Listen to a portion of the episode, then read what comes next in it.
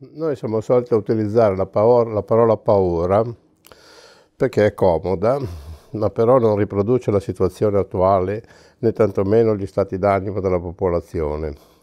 Perché bisogna cominciare a capire che la paura è un ottimo meccanismo di difesa, che consiste nel fatto che quando io vedo un pericolo, e il pericolo è sempre determinato, eh, mi difendo. Se vedo un incendio scappo se devo attraversare la strada guardo a destra e a sinistra perché ho paura appunto di essere preso sotto una macchina. Invece nel caso del coronavirus non possiamo parlare di paura perché il coronavirus non è un oggetto determinato, non sappiamo da dove viene, chi ce lo può attaccare, chiunque può attaccarcelo e quindi è indeterminato e quando eh, abbiamo a che fare con la dimensione indeterminata, allora la paura non funziona più, non esiste più una paura, esiste un'angoscia. L'angoscia è caratterizzata dal fatto che non c'è un oggetto di cui avere paura, non si sa da dove viene il coronavirus, non si sa chi ce lo può attaccare, chiunque lo può attaccare, quindi siamo in una situazione d'angoscia.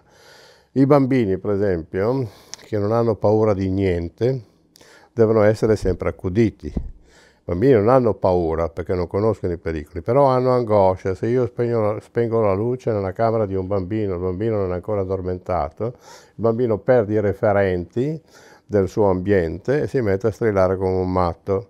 Dopodiché entra la mamma, accende la luce, il bambino si acquieta. Oppure un bambino fa l'isterico, si mette a urlare, si butta per terra, se la mamma gli dà uno schiaffo, gli toglie l'angoscia. Perché? Perché il bambino può dire mi, so, mi sono messo a piangere e sono andato in crisi perché ho ricevuto uno schiaffo. L'importante è determinare l'oggetto di cui si ha paura. Un'operazione che hanno fatto tutti gli stati europei, i quali, per evitare l'angoscia della loro popolazione, hanno determinato il pericolo del coronavirus all'Italia. In questa maniera hanno determinato che il coronavirus viene da lì e allora non hanno più angoscia, hanno paura di prendere a casa loro gli italiani. Ecco, questa è stata l'operazione furba dei, delle popolazioni straniere. Una furbizia che avrà poco tempo perché prima o poi anche loro dovranno fare i conti con l'invasione dell'infezione. Questo. Questa distinzione è molto importante, davvero, perché guai se noi continuiamo a parlare di qualcosa che non corrisponde alla realtà dei fatti. La seconda considerazione da fare è che siamo passati nel giro una, di una settimana dal terrore nei confronti di questo coronavirus e quindi alla sospensione della socializzazione, alla chiusura delle scuole, all'accaparamento nei supermercati e dopo una settimana, stanchi di stare in casa, incominciamo a uscire, ad andare a lavorare, andare regolarmente al supermercato, in pratica riprendere la vita normale. Questa dimensione ci fa capire che i soggetti della situazione che si è venuta a creare sono sostanzialmente tre. La popolazione, la quale si regola sul mondo della vita, che all'inizio della settimana scorsa è stata sospesa.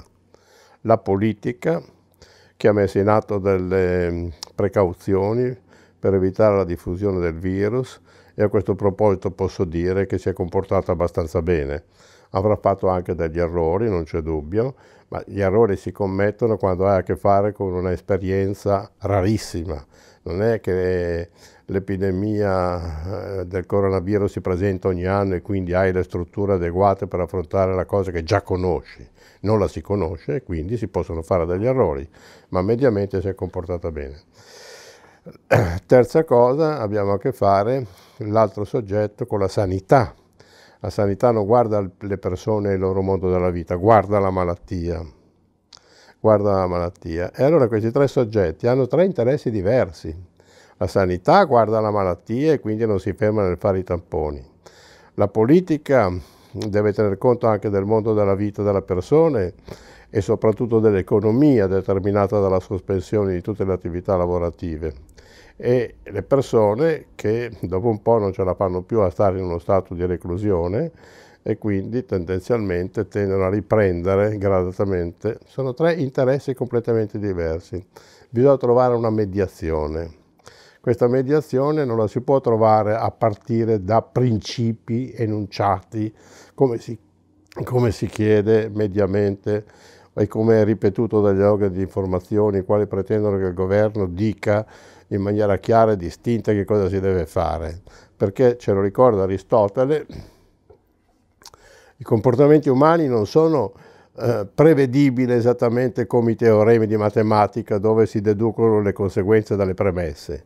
I comportamenti umani sono tra di loro eh, assolutamente non decifrabili, non deducibili da principi, e allora bisogna usare non tanto il sapere, dice Aristotele, quanto un'altra, un'altra caratteristica, la fronesis. Fronesis è una parola che noi abbiamo tradotto con saggezza, che possiamo tradurre anche con buonsenso, il quale decide di volta in volta che cosa è meglio e che cosa è peggio.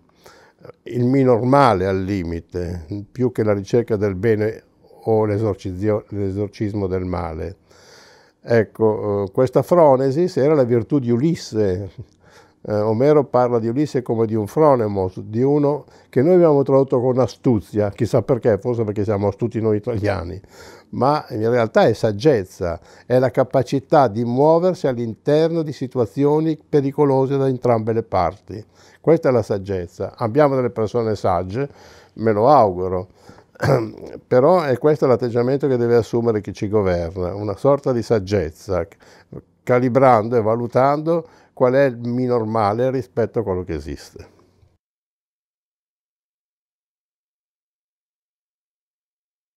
Inoltre c'è anche un problema di comunicazione perché i bambini non andando a scuola sono a casa con i loro genitori e qui sarebbe interessante che i loro genitori invece di annoiarsi, perché già non vanno al lavoro e hanno i bambini a casa, potrebbero benissimo parlare con i loro bambini, cose che fanno molto raramente. E in ogni caso, siccome i bambini sono curiosi e vogliono sapere le cose, bene, ai bambini bisogna dire la verità. Bisogna, ed evitare invece di tenerli lontani dal male. Freud dice che se voi tenete i bambini lontani dal male, se quando avete a che fare con un lutto li mandate dalla zia per non fargli vedere il morto, bene, gli fate credere che la vita è sempre bella, rassicurante e garantita. Non è così, dice Freud.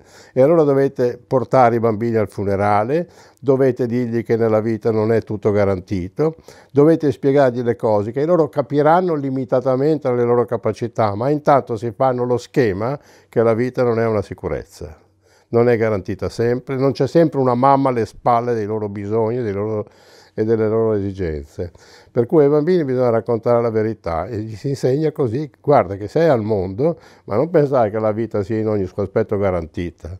La vita è anche incertezza, la vita è anche precarietà, non solo oggi, ma da sempre e per sempre. E allora a questo punto gli si spiega che cos'è un coronavirus, i bambini poi sono molto curiosi in questo senso, eh, e gli si spiega come si può uh, infettare e, e dici questo fa parte dell'esistenza, l'esistenza è anche questo. È, la vita non è qualcosa di rassicurato, non è qualcosa di assicurato, la, la vita è qualcosa di incerto e di precario bisogna muoversi in questa precarietà.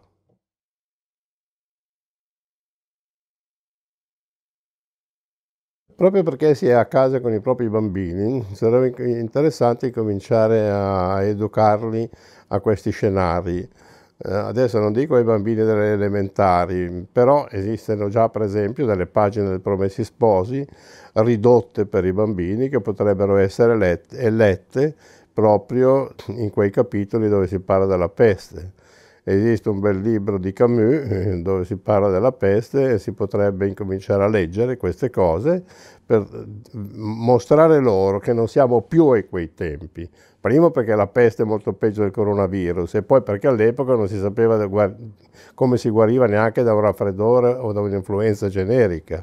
Quindi non siamo più in quello scenario, però incominciare a abituare i bambini che non tutto è salvo, non tutto è garantito, non tutto è sicuro e attraverso la lettura di questi libri si comincia a creare dentro di loro quella dimensione per cui io nella vita mi devo anche difendere e certi pericoli devo anche aggredire, sviluppare queste due dimensioni, difesa e aggressione, che non è la pace tranquilla del bambino sempre protetto dove qualsiasi bisogno io abbia c'è comunque qualcosa di materno alle mie spalle, un codice materno che mi salva, perché non c'è questo codice materno.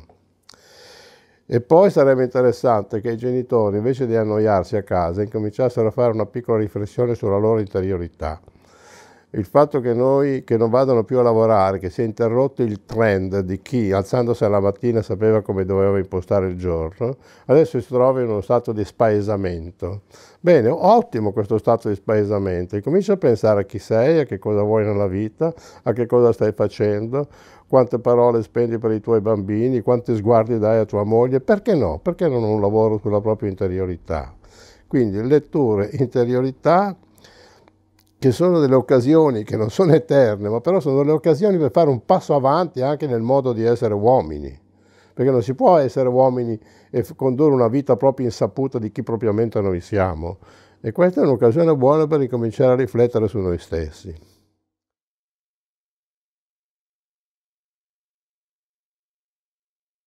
Da ultimo ci sarebbe una riflessione ancora da fare su quanti utilizzano il coronavirus per eh, raccogliere qualche voto in più attraverso un'opposizione linguistica, verbale al governo che ci, al momento attuale ci governa, che non sarà il migliore dei governi possibili, ma in una fase di questo genere una nazione matura si mette insieme, sospende le liti governative, sospende le polemiche politiche e sia opposizione sia mh, governo si mettono insieme per trovare delle buone proposte.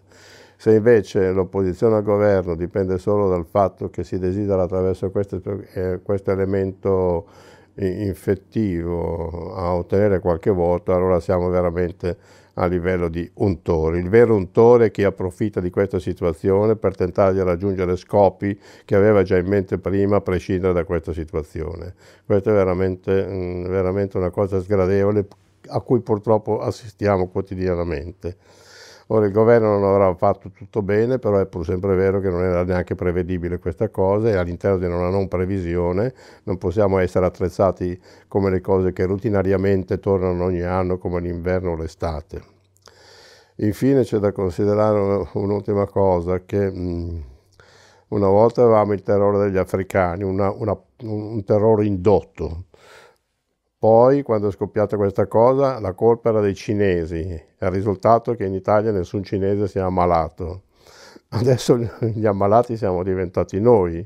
E qui si è scatenato anche una sorta di guerra tra le varie regioni, per cui la Basilicata non vuole eh, quelli che abitano in Lombardia e nel Veneto, gli stati stranieri non vogliono gli italiani, così abbiamo creato una situazione per cui noi siamo gli appestati. Allora io vorrei che anche in questa circostanza si riflettesse che se adesso noi soffriamo per essere gli appestati, bene, allora evitiamo, quando invece non siamo in questa situazione, di trattare gli altri come degli appestati.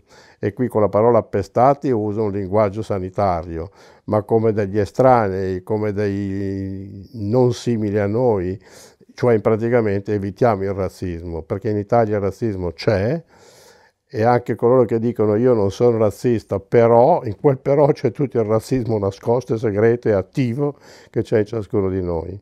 Facciamo queste riflessioni, approfittiamo anche delle disgrazie per crescere.